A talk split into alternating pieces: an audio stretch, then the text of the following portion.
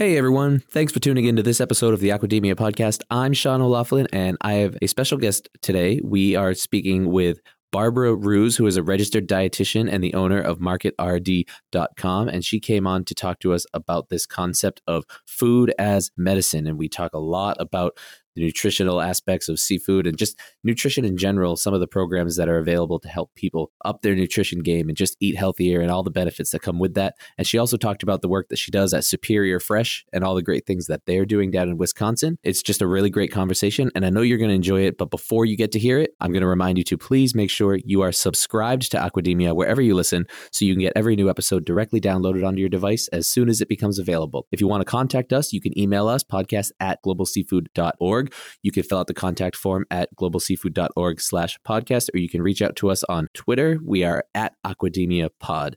And lastly, if you haven't yet, please take a couple minutes to leave us a rating and review wherever you listen. It really helps us out, and we appreciate everybody that's already done that. So with that, enjoy this conversation I had with Barbara, and I'll talk to you at the end.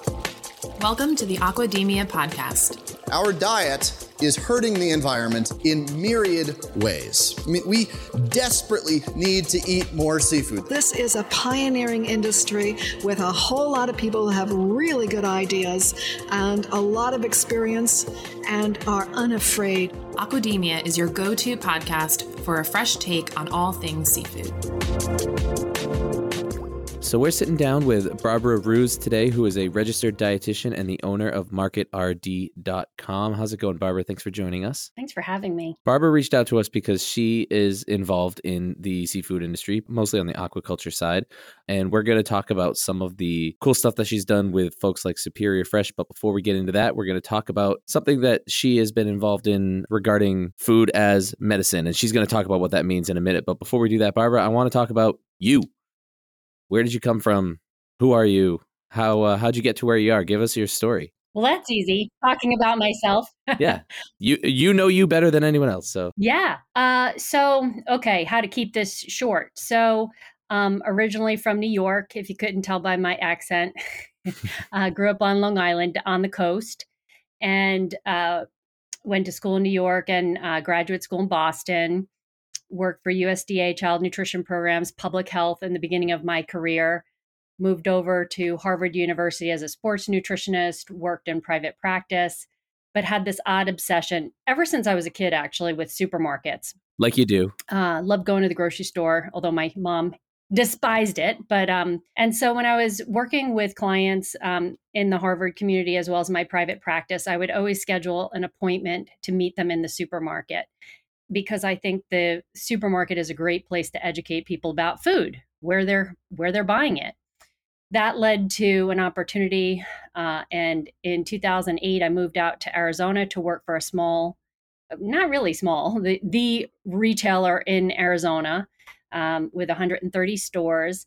And that was really a crash course into the behind the scenes of how food gets from farm to the supermarket shelves and that whole it's fascinating. It's it's a I've been in retail now since 2008. Yeah, we actually have a really interesting episode, kind of a lot about that. We interviewed Bob Cerullo from Wakefern. Uh, okay. And he talked about how basically how purchasing works, how sourcing seafood works uh, on the retail side. And it was super fascinating. So, any listeners interested in that, make sure you check that episode out too. Sorry to interrupt. Go on. Oh, I haven't, I missed that one. I'm going to have to listen to it.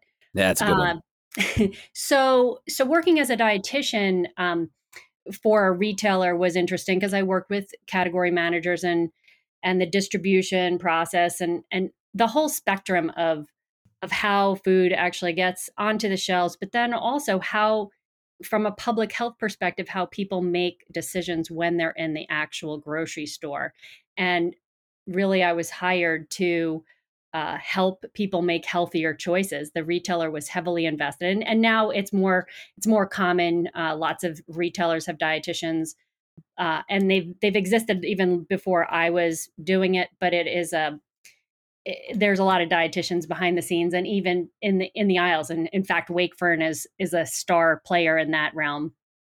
So worked for the retailer, and then they went through bankruptcy, had some issues, left, and in 2000 13 um, went to work for myself actually was opening another private practice out here and then very quickly got offered a job to work with um, avocados from mexico and uh, have been working with them ever since. I still currently work with them. And that's really been a wonderful way to sort of parallel my career in working with the seafood industry, another good fat um, food. But the story of avocados is really a good one. A, a lot of people in real, retail are familiar, but uh, consumption has gone up about 300% in about a the course of about 20 years. Um, of course, I've only been working with them for less, uh, almost a decade now, but um, from a health perspective and marketing, it's very parallel. Um, although there's there are multiple varieties of avocados, but in seafood, I've been working predominantly with salmon, and mm-hmm. salmon mm-hmm. is a high fat, um, a fatty fish, um, good good fatty fish, and so um, I got interested in working with them. Uh, working in retail, you get opportunities to tour farms and uh, production facilities often.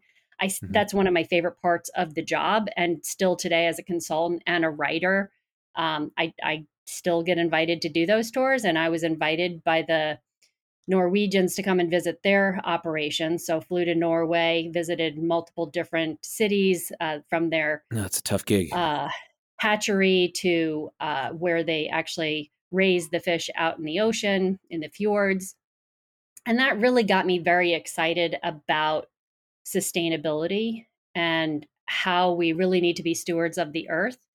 And voila, fast forward, working as a consultant, I'm always pitching my services. I have a particular niche in working with dietitians that work for supermarkets. I have worked, I started a conference uh, with a nonprofit in Boston about um, 11 or 12 years ago we hosted eight conferences, eight consecutive years in a row, and invited dietitians from supermarket chains, uh, 50 of the leading supermarket dietitians from across the globe to attend this event, all expenses paid.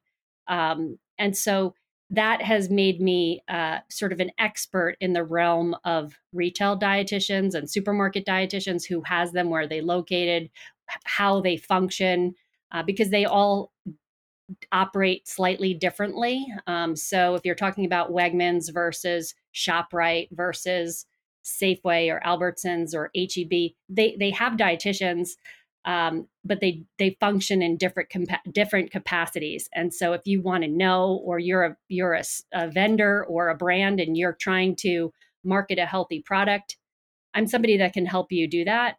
And that's what led me to Superior Fresh. In fact, they didn't approach me. I was so fascinated with their story and what they were doing that I stalked them for a couple of years. Sometimes and, uh, that's what you got to do, you know. and voila, I've been consulting with them now since May. So, um, and we can get into that. I'm sure you'll you'll have questions yeah, we'll, about them.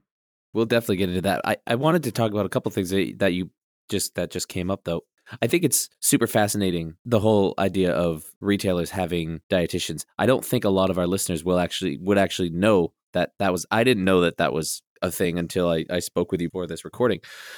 How and, I, and you're definitely the person to ask how do, how does that work? Is this person there as a resource for the shoppers or for the buyers in the retail or both? How does how does it work if people want to gain access to the dietitian at their local grocery store? How could they go about doing that? What resources are available to them? Yeah, all all of the above to your guesses. Um, nowadays, we're a lot more suspicious of why why people do things or why businesses do things, but really from the early beginnings of retailers hiring dietitians, they were predominantly hired in the capacity to work in consumer affairs. So to answer questions about product formulations or health at not so much health back way back when, but part of that. Uh, and then it evolved more more recently into more of a business function so uh, supporting category management and buyers and making decisions um, now more than ever. Consumers are very interested in health and wellness. So um, you know retailers use use dietitians in different ways. In fact you'd be surprised to know that most major brands of foods from kellogg's to general mills all the way to um, some smaller niche brands have dietitians that work for these brands. You know, it was smaller regional retailers that hired dietitians initially to be sort of a competitive advantage because if you can't win on price alone, what else can you do? And so hiring a dietitian to educate somebody about how to make healthy choices.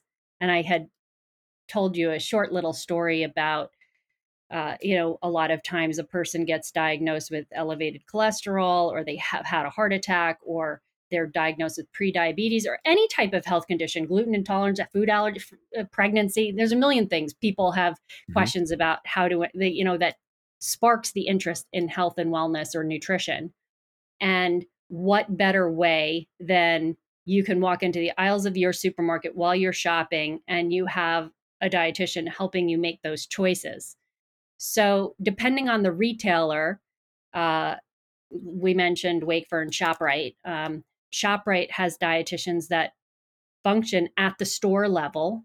So, they offer classes, individual counseling, uh, online recipe classes, um, all the way to a model like HEB down in Texas that they're really a medical model where you can't get in to see your, you know, a dietitian at your health plan.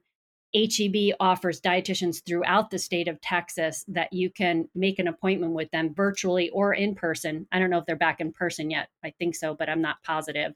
Um, where you can have a you're having a medical visit with a dietitian there they can bill your health insurance um, so it's just like you would go to a dietitian at a clinic or a hospital or healthcare organization but you're you're seeing this person within uh, the supermarket. That is so cool. I just i just feel like a lot of people wouldn't have known that that resource is there so i think it's important for us to discuss that a little bit. So there's a lot more concentration of dietitians. This wasn't your your your answer but this happens to me all the time where i lose my train of thought but this is interesting for people to know. You're in the New England area, I'm out in the Southwest. There is a larger concentration of dietitians in stores or working for supermarkets in the Northeast. So, yep. Stop and Shop, Hannaford, Wegmans, um, Giant Food, Shoprite, um, and some of the smaller the smaller guys as well. But um, yeah, registered dietitians are they're there uh, if you look for them. So yeah, that's that's pretty awesome.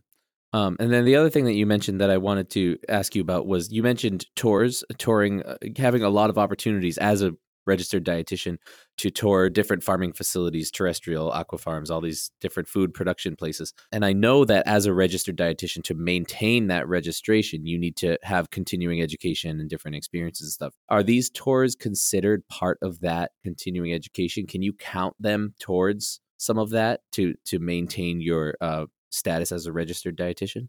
Well, if it's planned by a dietitian, then for sure, or an accrediting accredited organization that can offer continuing education. Okay. Uh, I learned this very early on in starting to host conferences that mm-hmm. uh, the nonprofit I was affiliated didn't have a dietitian on full time on staff. Actually, maybe they did, but um, to offer accredited uh, programs. So, like with Superior Fresh, when I planned and hosted the tour for them, mm-hmm. I had to pre uh, plan it so that it met certain um, learning criteria. That, so, dietitians, we have to obtain 75 continuing education hours per five year um, accreditation or um, cycle of our, our to maintain our credential as a registered dietitian 75 right. doesn't necessarily sound like a lot, but if you're if you have a full time job, years go by fast. Yeah, yeah, that's 75 hours. So toward toward I'm sort of at the end of my cycle. Um, at 2023 is the end of my five year um, chunk, and uh, if you're taking college classes, it's very easy; those credits immediately transfer. Um, but hosting the the tour for Superior Fresh it's not just oh you're going to have people that are coming to your facility for five or six hours and that's all accreditable. It has to actually match up to some sort of specific code such as uh, dietitians we have these they're called spheres of learning. And um, so sustainability is an area a newer area uh, mm-hmm. ethics. Um, so i had to really plan the agenda and the speakers also have to have qualifications to provide that education as well. So uh, I think we, I, I, can't remember off the top of my head, but it was about uh, six or seven hours that we were able to offer to dietitians to come for the day. Uh, but when I went to Norway, I don't think that tour actually was accredited. It was it was a five day, you know, travel across the ocean um, but I didn't care. I didn't need credits to go to Norway. If you want yeah, to invite uh, invite me to visit your operation in Alaska or Chile, I'll, I will be there. You don't have to offer me credits. but if you hire me, of course, I, I will. I can do that for you. Um, but that's a way for the Academy of Nutrition and Dietetics to maintain credibility. Uh, they mm-hmm. nothing of a marketing or promotional nature can be accredited. So it has to gotcha. really be of an educational from an educational uh, point of view. Interesting. So yeah, we'll we'll talk a little bit more about the tour at Superior Fresh, and if anyone uh, else that's out here listening has a facility that they'd like to do something like this, I'll make sure that they get your contact information about that as well. But I want to go into the one of the topics of the day, which we we settled on many, but one um, that I think our listeners would find fascinating. I find fascinating. I didn't understand it at first until we spoke last, uh, but and this is the whole concept of food as medicine. Can you talk about that initiative, please? Yeah, I mean it's it's really interesting. My 20 year career as a dietitian, I went into nutrition and dietetics because I saw a very specific value in changing how I ate. I was a tennis player, and once I stopped eating cookies and milk for breakfast for 20 years and uh, started eating um, more nutritious things. Nothing against cookies. I still eat cookies, but um, you know, I saw a direct impact on my performance. And so, as an undergraduate, I went to Cornell, which is a very agriculture friendly, heavy school. Um, and they have a great dining program, by the way, as well. Um, I really got interested in the connection between how you're eating and and and better better living. For me it was performance on a tennis court but of course it translates in lots of different ways. Right. so food as medicine is a very simple idea that what you eat affects your health um, and it actually is a form of really the best medicine. We we lose sight of that because we have so many choices and and some people actually don't have the economic means to make really uh, the best choices. I mean, maybe they don't have the knowledge of how to make good choices because because healthy food does not necessarily have to cost a lot of money. So, but in a lot of cases, it definitely seems that way, right? It seems that way. Yeah. But I think a lot of that boils down to uh, convenience and time, right? So, produce and you know fresh foods, things that don't have food labels in the Super Bowl, they things that are not in a package right. generally uh, are health are the healthiest items in the food in the store that you can buy. And if individuals if we had this culture that was set up around time to prepare meals and enjoy meals that people would eat healthier. But this isn't just a health poor eating habits is not something that is unique to the united states. Right. it is a yes. global phenomena um, We're just known and, for it. yeah, and and um, also in our influence of fast food has sort of globalized, eh, you know, poor eating as well. Um, but getting back to your original question, food is medicine. You know, there's some very simple uh, facts to remind people of. Uh, less than one in ten Americans eat the recommended amounts of fruits and vegetables, which is which is really not a heck of a lot. It's five cups or more a day. I know that mm-hmm. sounds like a lot, but it really isn't. Um, I mean, if you made a bag of spinach, it, it boils down. like, have you ever made spinach? I mean, come on, anybody can eat five cups of spinach in a day. But um, so most people are not eating the recommended amounts of produce. And then when it comes to seafood, this is the other reason why I'm just obsessed with seafood. Uh, if you look at uh, these national health surveys of what people consume on average. And, and again, this is, I'm talking about the United States, but it is a global. Well, let's leave Asia out of the the equation because they eat a, a, ton more seafood. But in the United right. States, it's definitely an outlier. Of, yeah, and in in other industrialized countries, most people don't consume, uh, you know, two or more servings of seafood a week.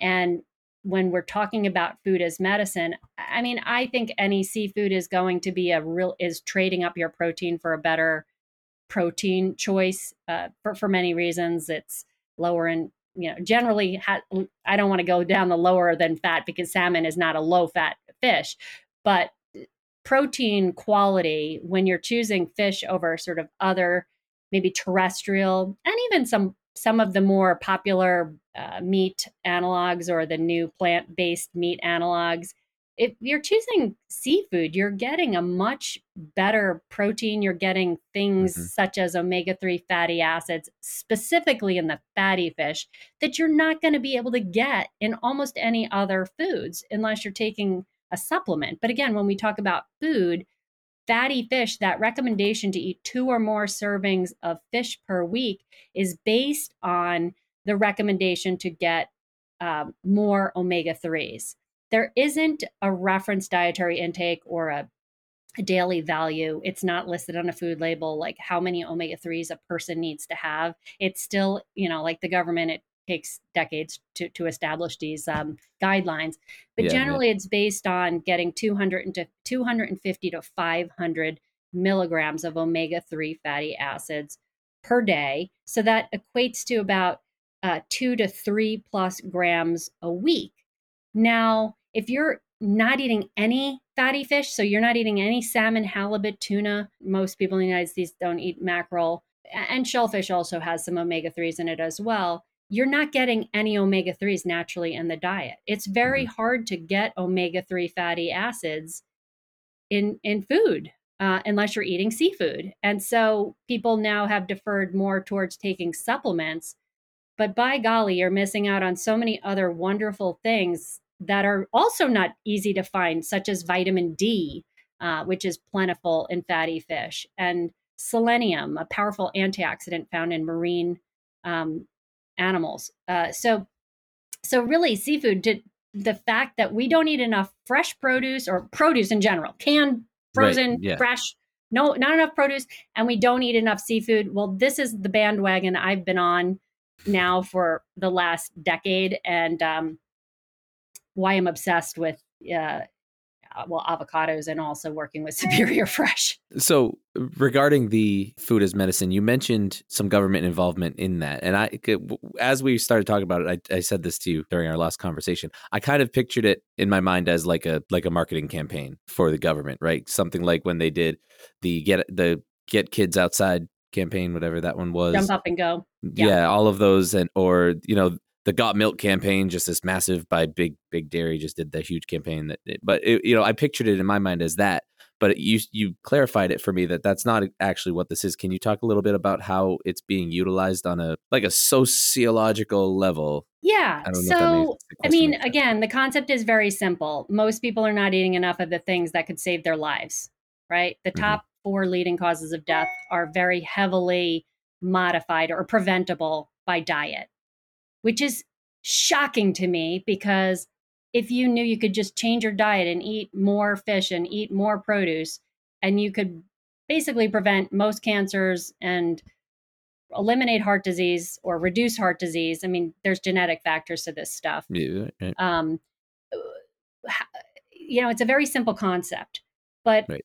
it's not just. It's hard to do, though. Excuse me. It's a it's a simple concept, but it's hard to do realistically. Yes, right? Well, yeah. you know, okay, so let's let's get into this into the weeds a little bit. So, um, let's back up a little bit. So, um, about five years ago, I'm, I'm always I'm one of these people that can't sit still. So I always have multiple juggling acts of of jobs and things. Not so much because, well, it's great to have more money, but it, I'm also just really always want to have some sort of thing that I really feel proud about and good about. And so I started working with a, an organization, a nonprofit that was doing uh, produce prescriptions. Now, that is one of the uh, most basic level, you know, introductions to the food as medicine concept.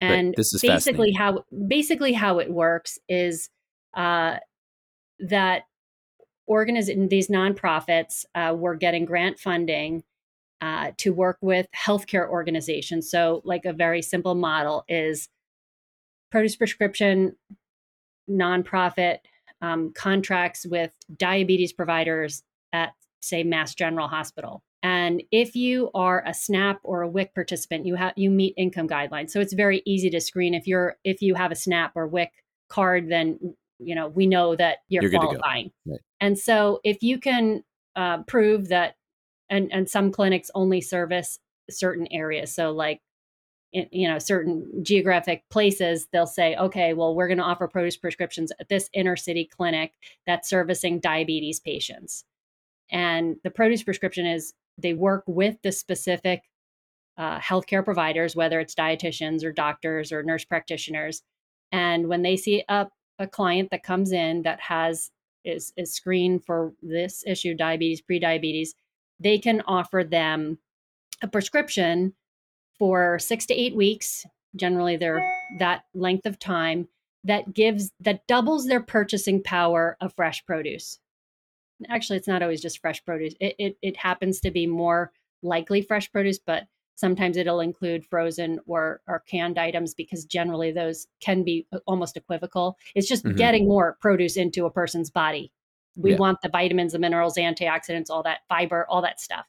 And so uh, that person who gets that produce prescription, uh, usually they also have relationships with designated retailers. So if you shop at XYZ retailer and you bring this produce prescription, it's going to double your purchasing power. So of course you're going to shop at that retailer. What I find yep. also astonishing is that in having worked with this nonprofit, that 80% of the participants in these programs leave money on the table. Why? you know, as a dietitian, I'm fascinated. If you had additional money to spend on fresh produce, why would you leave money on the table? There's a multitude of reasons from maybe not wanting to ask too many questions, like if something qualifies and you're in line and you don't want to hold, there's a lot of reasons. Yeah, but, there's, um, yeah, there's a psychology behind uh, every decision that's made. So yes, so so the produce prescription programs, and now it's a national, like the federal government has grants uh, it's actually called the GusNIP, uh, Gus Schumacher Nutrition Incentive Programs. And if you're a nonprofit organization, you can apply for one of these grants and offer produce prescriptions. It's generally focused around the, the produce prescriptions. The next level of food is medicine, so that's a very simple concept of produce uh, of food is medicine. The mm-hmm. next level is expanding that. So, like meal kits, for example, there are some companies that are now trying to work with large health insurance companies like Blue Cross Blue Shield, partnering with, I'm making this up, but say Blue Apron or Sunbasket meal kit mm-hmm. programs. And uh, if you can prove that you have this diagnosis and you're buying, you're subscribing to get these specific meal plans that are for your health condition, that there there's some percentage of them that are reimbursable by your health insurance company. Mm. The next level is medically tailored meals. Now, I feel like we don't have to overcomplicate it. I think it's great that there all these these things are popping up. It, there's a very heavy focus on on produce for a lot of good reasons. I mean, we know that I think it's like over 85% of preventable cancers would be eliminated if people would eat five or more fruits and vegetables, the five cups or more of fruits and vegetables a day. I mean, like, come on, people. um, but also, you know, the same thing with eating more seafood. Um, those good fats, uh, those omega 3 fats are associated with heart. There's the most strongest evidence for heart health, so cardiovascular health. So if you have heart disease in your family, or if you've had a heart attack, or you you have that propensity to have heart disease in your family, by golly, start eating more seafood, fatty fish specifically, so that you can reduce your risk. But we also know that omega 3s are related to uh, lower in inflammation. I mean, that's yep. part of the reason why they're good for, for heart health. But inflammation, inflammation is, a, is related to so many other chronic diseases. Uh, we know neurological health, you know, what is 70% of your brain is made up of fat so it, it, it makes sense that if you're not eating enough of those omega fats, those long chain polyunsaturated fatty acids, omega 3 fatty acids, that you'd have issues with your not neurological health. Pregnant women, you know, you're you're growing a child inside of you and neurological development is is affected by your nutrition. Uh, we we know this, um, and that's so hard because I remember like when my wife was pregnant with with our kids, it it was always this like fear of eating seafood. Like you know, maybe you should stay away from some seafood when you're pregnant and all this. And like the messages that are coming at you are so mixed during that time. You know, Sean, that, that, that just gives me chills when I hear that because I have heard that so frequently I know it's everywhere, my career, it? and it is it is a very sad state of affairs because, well, I mean the the fish that are not the good fish to eat are not the things people mostly consume. The high right. metal, you know, sh- predator fish, tilefish, shark, king yeah. mackerel. We don't eat those things predominantly in the United and States. And we shouldn't. We shouldn't. And, those fish need to be out in the ocean. yeah, let those guys do their thing, right? right? But if you look at other populations with lower infant mortality, places like Japan, they consume a heck of a lot more seafood. Uh, oh yeah than the United States.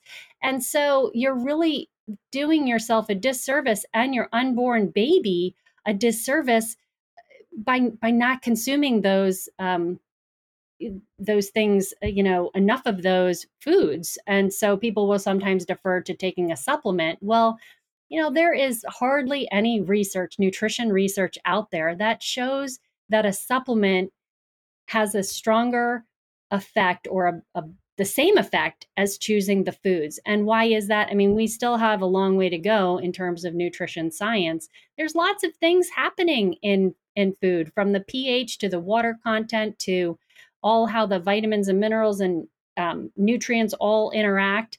So, you know, eating the actual food is a, a very important thing. And when it comes to I'm not trying to do a, a mm-hmm. sales pitch, but I am in a way for Superior Fresh. When you're looking at land-based salmon farming, that is it's it's in a tank outside of the ocean. It is not exposed to mercury and lead and microplastics and all these things that people are afraid of. Pregnant women, in particular, are afraid of mm-hmm. consuming. So it really is a great option for a whole bunch of people. I mean, everybody, but specific right. um, at risk populations for sure. I sort of right. gotten off the track, so I'll let you. No, no, no, that's fine because I because I interrupted too. I, I interrupted too. I, I brought that up because I just remember that you know we have three kids, so we've we've gone through it multiple times. And me working in the seafood industry, I'm always just like, eh, don't believe any of that crap. You you got to eat it, you know. yeah. Always, but but also it's like, well, you hear it from everyone, so it's like, who do you believe? What's the be- what's the best option and all that stuff. And I think it's just you just gotta you gotta learn you got to educate yourself with the good, and you know someday the fda will take that limit off seafood consumption. It should just be eat as much seafood as possible while you're pregnant. Yeah but don't eat sharks. I mean come on. And don't don't eat sharks yeah. Let's just let's just stay like keep it at that keep it simple. Don't eat sharks. Um well now that we're completely off track i i really I, I appreciate you explaining kind of the different the different tiers and ideologies behind this and i really love some of these initiatives that are happening. I am really curious about this uh the second what's the second one that you were talking about with where like insurance Medically. companies may partner up with some of the the meal prep companies? Yeah I, am gonna there, have to look actually, and see if there's actually a nonprofit. I know you're in the new england area. I'm still sort of semi obsessed with my new england roots. Uh, there is an organization called community community servings in mm-hmm. Jamaica Plain, I believe. And they are one of the first organizations that has been championing medically tailored meals that are reimbursable by health healthcare organizations. It makes sense. I mean, if you're a large healthcare provider, healthcare um, insurance provider, mm-hmm. you would want your uh, population of people that are paying for your insurance to stay healthy I mean, the cost of a hospitalization and a heart attack uh, is to the tune of $50,000. So Easy. why wouldn't you offer incentives to your members to incentivize them to stay healthy? So right. you keep them paying partic- you so and and not so you don't have to pay. yeah, exactly. Exactly. And I mean, I think it's just well, more people nowadays are are getting this. And I it's a lot of things that are playing into the fact that you know healthcare uh, you know our our healthcare um, health insurance is expensive for most people if you can afford to have health care even if you are using an affordable health care plan, you know, Obamacare or, mm-hmm. whatever, you know, um, one of those types of plans, which I am on. I'm on one of those um, health health plans, um, and it's expensive. And so there are a lot of Americans that simply opt out of health insurance because a it's expensive and they just think to themselves oh hey well i'm pretty healthy anyway or i'm going to really make an effort to to stay healthy or be healthier and i'm going to eat really perfectly and um you know and then reality is it, it's life happens and you know sometimes we we do want a convenient uh choice for a meal and uh and so so yeah so there's a lot of things that are playing into the idea that um, health health insurance providers or health plans uh, will reimburse for medically tailored meals. We're really not there yet. I mean, it's it's not yeah. a universal thing. It's more of a one-off. Like if you have a very progressive health plan and they're really, you know, focused on on helping their their members, then I bet you in New England there's some stuff like that. I haven't seen that well, I was here. saying I'm going to have to look as an MS patient. I'm going to have to look and see if there's anything that I could benefit from because that's pretty yeah. enticing. All right, so you work with Superior Fresh. Superior Fresh is a company that raises salmon in RAS systems in, in an aquaponics system. Yes. Can you talk about? And I don't want it to be just an ad for Superior Fresh. You know, I think a lot of our listeners will be familiar with them or at least have heard their name. But I want to talk about just kind of give us a rundown of what they do, and then I, I want to talk about the tour that you hosted and uh, how that how that worked as well. Yeah. Again, I I have haven't worked for um, a food company that I haven't felt really passionate about. Mm-hmm. Fortunately, mm-hmm. you know, I I've been working in fresh produce and and then I chased down Superior. I mean, I I sent the president of Superior Fresh, Brandon, um, a bunch of emails. And I mean, I, I know when I finally met him in person, he thought I was a little nuts. Like, I'm not working for them purely for the money. I mean, yes, I need to get paid to make a living, mm-hmm. but I pursued them and, and I've reached out to other uh, seafood companies that I think are doing amazing things. Usually don't even get a response, but um, but I keep sending I keep sending those queries. But so, um, you know, Superior Fresh is unique in that they are the world's largest aquaponics grower out there. And what does that mean? I mean, you have an informed audience that knows this mm-hmm. stuff, but they're basically raising salmon in tanks on land and at the same time recycling the nutrients that is naturally produced by the salmon to grow leafy greens.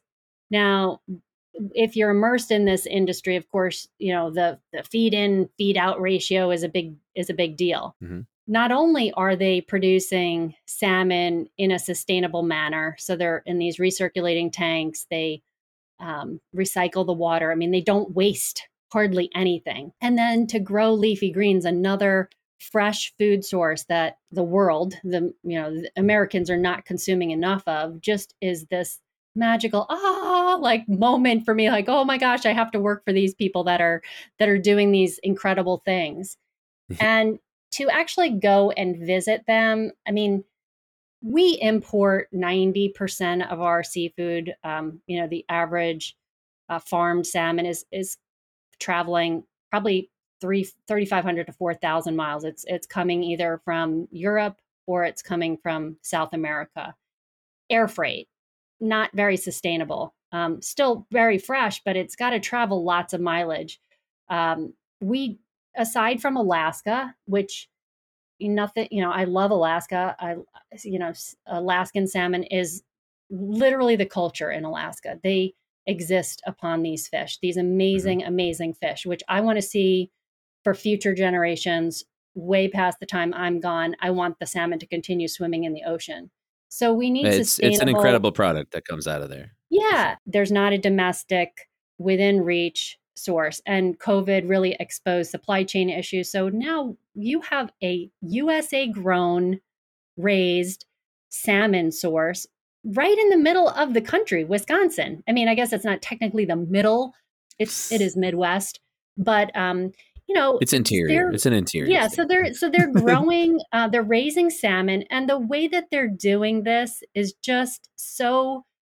It, I'm so much in awe of the, the concept conceptualization of this um, idea because it's very forward thinking. Of course, I see it through the lens of food as medicine. Like you're growing leafy greens and salmon, like you're saving the world, but you're also saving the planet the way that they're doing this. And um, to to go to their operations and to see it and to witness it, like I knew I had to invite other dietitians and healthcare people and influencers to come and to experience for themselves because it is it is very unique.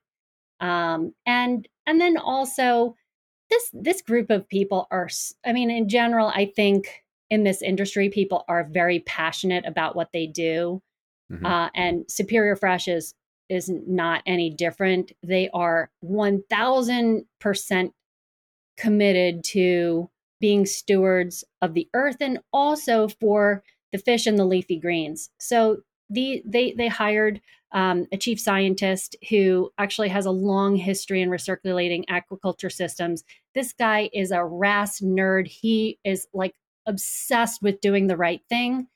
And these salmon are super happy. I mean, I don't know how you quantify happiness in a, a fish, but they're jumping around. They have mm-hmm. to even have these nets so that they jump don't jump out of the tanks. They're that is mm-hmm. a sign of like health, I guess. And um, and you know they they're cleaning the tanks you know the water they live in um, they're not putting any chemical inputs or anything in there to clean you know so you have to put feed pellets in to feed the fish which they feed them organic feed which that was another topic we talked about beforehand um, the supply of organic feed is is maybe not around and um, but these fish would qualify as organic if there was a certification in the united states for organic salmon it mm-hmm. doesn't exist. But if you use the the EU standard for for organic salmon, these fish would qualify. So they give them a very high quality diet, and then the tanks, the the recirculating. I mean, I'm not an engineer, but it is like walking into Willy Wonka's factory there. Um, all the pipes and how it feeds into sedimentation, oh, yeah. uh, filters, and um, and you know the magic of this, which I I learn something every time I go there. When the water comes out of the filtration and they pipe it into the uh, the greenhouses because it's a coupled system. Um, you know, they're not in the same. The fish are not right, living right, yeah. amongst the greens. They're it's right. totally two different facilities. But the the the water is in the perfect pH. Now, other controlled environmental agriculture agriculture um, uh, systems, so like vertical farms that are raising leafy greens, they're popping up all over the country too. Mm-hmm. Um, they work, they spend a lot of time getting the right balance of pH, and then also then they can put the nutrients in there to grow the perfect leafy greens. These guys, it comes out of the, you know, goes through this whole sophisticated system. Again, no chemicals added. They just are using nature and I'm sure it's proprietary, but you could ask me, I wouldn't even know. Um, I think and, a lot of our our listeners are a little bit they're fairly comfortable with the idea behind RAS systems and kind of how they work. So um, they probably have a they, they can probably exactly you know visualize what you're what you're describing right now. I imagine so.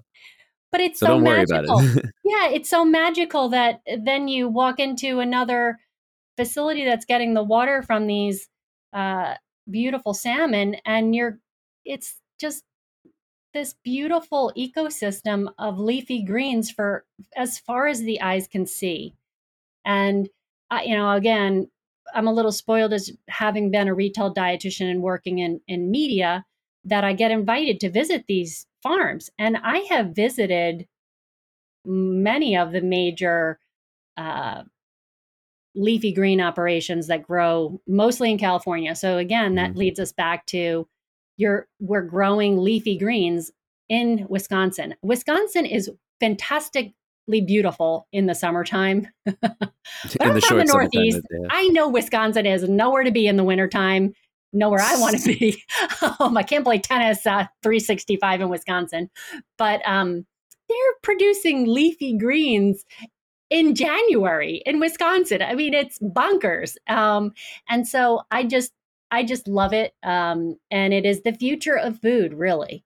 Um, and so I, I've kind of gotten off on a tangent, but this is what they eventually were crazy enough to hire me, thank, thankfully. and right off the bat, right when I started uh, in this past spring, they said, We want to get some dietitians here, you know, get a list of people together. And and so uh, that's what I did. And you might have a question about that. yeah, no, I just wanted to if you could just kind of give us a rundown of what what the process was for that, like what you guys did, what what people saw, and if there's plans in the future for any more tours like this. Oh, certainly. I mean, there's so much fun. Um, so, again, prior to even creating an invitation list, I had to think about how this would match up with learning standards. Mm-hmm. Knowing that, you know, there's, like there's a hundred, right? There's a hundred thousand dietitians in the United States. Um, certainly we don't have the capacity to fly in that many dietitians, but um, so, so I started thinking about what are the things that I really want dietitians to learn when they're coming. This was you know, food is medicine was just on the top of my mind. Of course, now it's blown up with the White House having their, you know, nutrition conference just last week. And, you know, people, food is medicine is everywhere. You're seeing it all over the, you know, the airwaves now. But that really captured what I wanted dietitians to uh, how I wanted to attract dietitians to come to this. It was a it was sort of a tie between Food is Medicine and the Future of Food. So I think I combined them both. It, the name of the tour was Food is Medicine, a regenerative farm tour for RDs and health influencers. And so, um, you know, they, the basics of the tour, of course, they were going to tour the fish facility first or, uh, you know, within the day. And mm-hmm. then also tour the greenhouse so they could see. And the greenhouse is a couple of different things because there's the, the there's a whole lot of background into you know it's not just like oh randomly we're going to grow any kind of lettuce no there's specific we had our um, lead horticulturist speak and we had uh, steve our chief science officer speak about what was happening in the the fish house. So you're prepared once you go in and see this what what you're going to be looking for. And we set it up sort of like a jeopardy like q&a um, so that we asked, you know, when you had to think what would the answer be, and then it was presented. Um, I'm really into nutrition education and and how to get people interested. Um, that comes from my public health background. Um, and then after we did that, um, we of course were going to eat the food that you just saw growing in the greenhouses. And so we um, we did initially set it up that we were going to have the dietitians uh, make their own salmon burgers. But after touring for like two and a half hours, nobody wanted to do that. yeah, we were not in the mood to, you know, cook. Like most people that go to work for you know eight hours they don't feel like coming home. But uh, yeah so after that so we had we sampled the food. Um, everybody got to have well we fed people lunch. Um, it just happened to be our salmon um, burgers uh, and leafy greens. We we had a you know all these different salads to try, salad blends, and then in the afternoon we really focused on the regenerative farm aspect because it's over 300 acres of farmland uh, that they're restoring to its natural state. So, oh. you know, when they um, there there is a little bit of waste that's produced when you're uh, harvesting fish and um, feed and um, waste.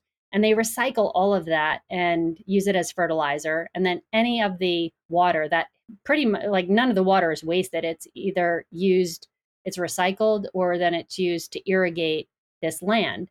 And this is again like a utopian regenerative farm in that they have beehives. And while I was out on the little four wheeler, big four wheeler with with Brandon, um, we saw deer walking around. I mean, it's just, it is really in this utopian environment. And during the tour, they also have uh, a, an expert that's that knows how to plant different grasses and uh, things, flowers, and different how how the property is set up to attract birds and butterflies and insects and and then they're they have uh, built man-made um, i don't know if lakes is the is the right word to say but they stock them with native fish. I caught i caught a smallmouth bass while i was there on my first cast Nice. a lot of a lot of fun. Like it was almost like oh did they plan this? Did they you know put some sort of you know magical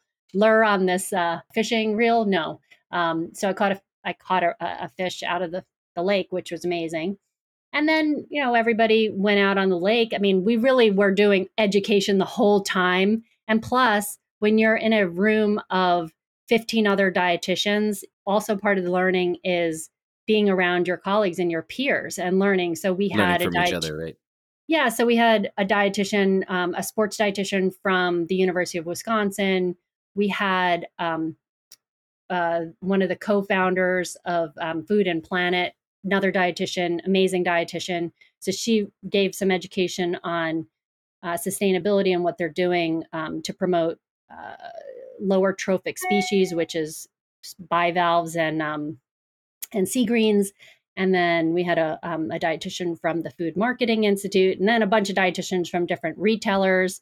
So it was like really a great mix. It was really the perfect mix of dietitians because everybody, of course, we're all like into food. And um, Brandon's wife, who's not a dietitian, but like an amazing food person, and and there's um, I, I don't even know how to describe Kylie, who is really an admin to Brandon, but she basically is a chef, a marketing expert, a digital person. Like she does everything.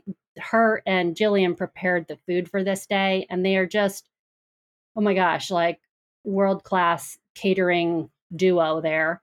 Um, so yeah, it was just a fun day, but it's it was in this idyllic setting, um, right right on their farm. Dietitians got again like the continuing education credits, and we just had a great time. And uh, there plans in the works to hold this event again? Well, Wisconsin, the weather is not so predictable there, unlike Arizona.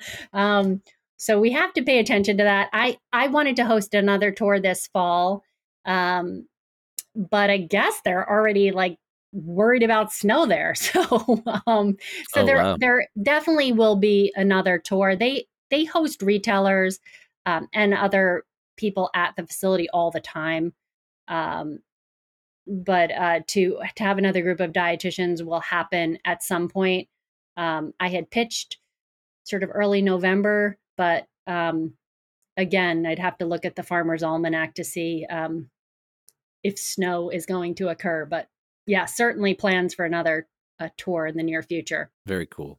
All right. Well, we are getting really close to our time, but I wanted to ask if anybody is interested in connecting with you, any of our listeners from any of our facilities, or just they just want to pick your brain, what is the best way for people to get in contact with you? Well, you can always go to my website to find my contact information, uh, which is marketrd.com. And my email is very simple it's barb at marketrd.com. And also social media, you can connect with me. I'm on, I, I spend time on Instagram and Twitter. Who's ever heard of Twitter? I mean, it doesn't Mhm. seem like a lot of people are on Twitter anymore.